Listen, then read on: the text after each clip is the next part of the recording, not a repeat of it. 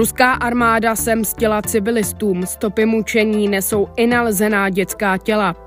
90% nárůstu celkových výdajů státu za minulý rok nesouviselo s covidem a maďarské parlamentní volby vyhrála strana Fides Viktora Orbána. Zdravím vás s přehledem dnešních zpráv. Po odchodu ruských vojsk z města Buča byly na tamních ulicích nalezeny desítky mrtvých. Stopy mučení nesou i nalezená dětská těla. Některé oběti držely v ruce nákupní tašky, jiní zemřeli vedle svých jízdních kol. Podle starosty muselo být do masového hrobu pohřbeno již přes 280 lidí. Další desítky mrtvých ale stále leží na ulicích.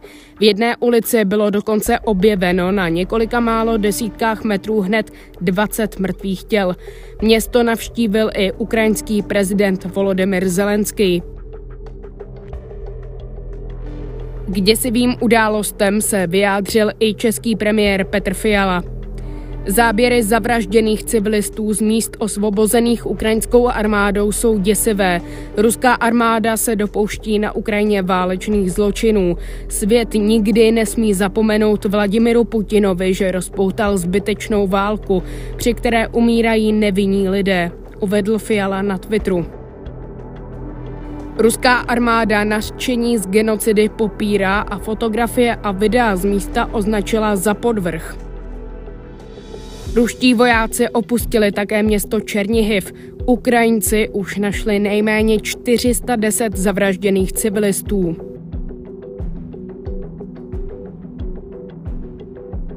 Putin podepsal dekret, který zavádí odvetná vízová opatření vůči občanům ze zemí, která Moskva považuje za nepřátelské. Uvedla to agentura TAS. Výnos podle ní a agentury Reuters pozastavuje vydávání víz ve zjednodušeném režimu pro občany Evropské unie, Norska, Islandu, Švýcarska a Lichtensteinska. Moskva tak reaguje na sankce uvalené na Rusko kvůli vojenské agresi na Ukrajině, píše Reuters. Putin zároveň nařídil ministerstvu zahraničí, aby zavedlo osobní omezení vstupu do země pro cizince, kteří se dopustí nepřátelských činů vůči Rusku nebo jeho občanům, píše agentura TAS.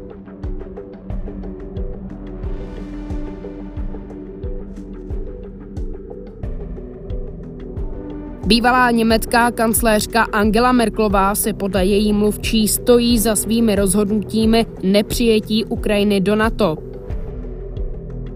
Řekla to její mluvčí pro agenturu DPA a také deník The Bild. Zároveň uvedla, že Merklová podporuje úsilí německého kancléře Scholze i mezinárodního společenství ukončit ruskou válku a ruskou agresi na Ukrajině. Mluvčí reagovala i na zprávy z Buči u Kijeva, kde ukrajinská armáda objevila stovky mrtvých civilistů.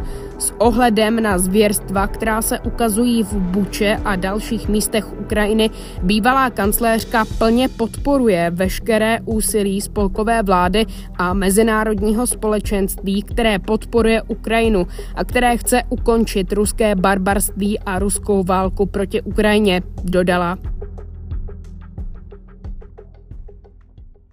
90% meziročního nárůstu celkových výdajů státu za minulý rok nesouviselo s onemocněním COVID-19. To ve výroční zprávě uvedl nejvyšší kontrolní úřad.